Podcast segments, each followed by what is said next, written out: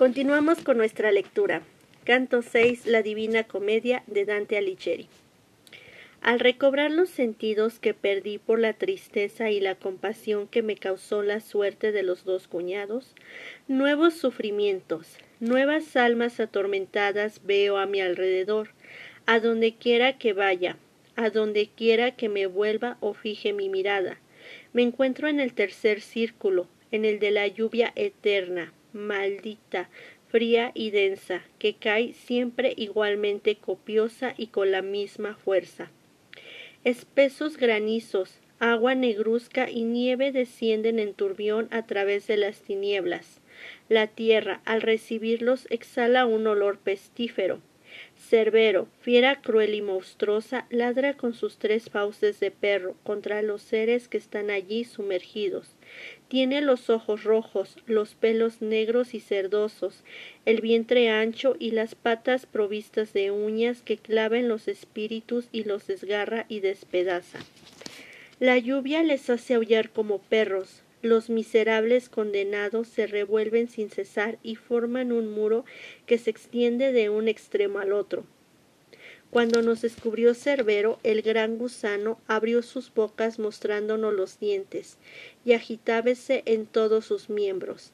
Entonces mi guía extendió las manos, cogió la tierra y la arrojó a puñados en las fauces ávidas de la fiera, y del mismo modo que un perro se deshace ladrando y se apacigua cuando muerde su presa, ocupado tan solo en devorarla, así también el demonio cerbero cerró sus impuras bocas, cuyos ladridos aturdían de tal modo a las almas que quisieran ser sordas. Pasamos por encima de las sombras derribadas por la incesante lluvia, poniendo nuestros pies sobre su nada en apariencia de hombres. Todos yacían por el suelo, excepto una que, viéndonos pasar, se levantó prestamente para sentarse. Oh, tú que has venido a este infierno, me dijo, reconóceme si puedes. Tú fuiste hecho antes que yo deshecho, y yo le contesté el estado en que te veo es quizá causa de que no me acuerde de ti. Me parece que no te he visto nunca.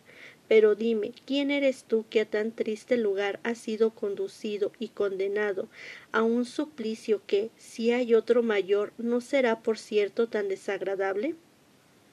Tu ciudad, me respondió él, en la que la envidia colma ya la medida, me vio en su seno en vida más serena, vosotros, los habitantes de ella, me llamáis tesiaco.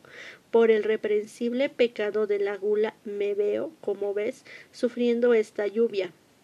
Yo no soy aquí la única alma triste. Todas las demás están condenadas a igual pena por la misma causa. Y no pronunció una palabra más. Yo le respondí, Siaco, tu martirio me conmueve tanto que me hace verter lágrimas. Pero dime, si es que lo sabes, ¿En qué pararán los habitantes de esa ciudad tan dividida en facciones? ¿Hay algún justo entre ellos? Dime por qué razón se ha introducido en ella la discordia. Después de grandes debates, me contestó él, llegarán a verter su sangre, y el partido salvaje arrojará al otro partido con grave daño. Luego será preciso que el vencedor sucumba al cabo de tres años, y que el vencido se eleve merced a la ayuda de aquel que ahora ensalza. Esta facción llevará alta la frente por mucho tiempo, teniendo bajo su férreo yugo a la otra, por más que ésta se lamente y sufra vergüenza. Aún hay dos justos, pero nadie les escucha. La soberbia, la envidia y la avaricia son las tres antorchas que han inflamado los corazones. Aquí fin a su lamentable discurso, y yo le dije Todavía quiero que me informes y me concedas algunas palabras. Dime dónde están, y haz que les conozca a Farinata y al Teguiao, que fueron tan dignos a Jacobo Rusticusi, a Rigo y Mosca, y a otros que se dedicaron a hacer bien, pues siento un gran deseo de saber si están entre las dulzuras del cielo o entre las amarguras del infierno. A lo cual me contestó él, están entre almas más perversas, porque a consecuencia de otros pecados los han arrojado a un círculo más profundo.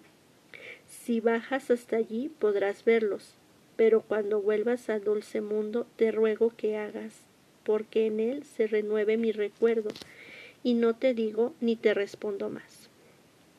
Entonces revolvió los ojos que había tenido fijos, miróme un momento y luego inclinó la cabeza y volvió a caer entre los demás ciegos.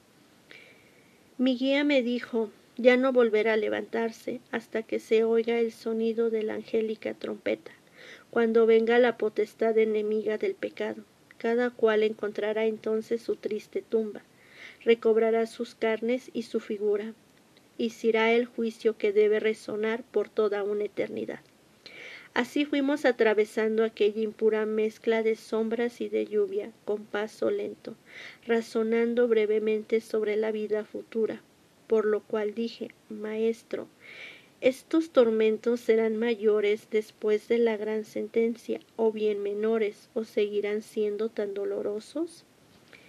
Y él me contestó, acuérdate de tu ciencia, que pretende que cuando más perfecta es una cosa, tanto mayor bien o dolor experimenta, aunque esta raza maldita no debe jamás llegar a la verdadera perfección, espera ser después del juicio más perfecta que ahora. Continuando hablando de otras cosas que no refiero, llegamos al sitio donde se desciende y ahí encontramos a Plutón, el gran enemigo. Hasta aquí le dejamos. Hasta luego.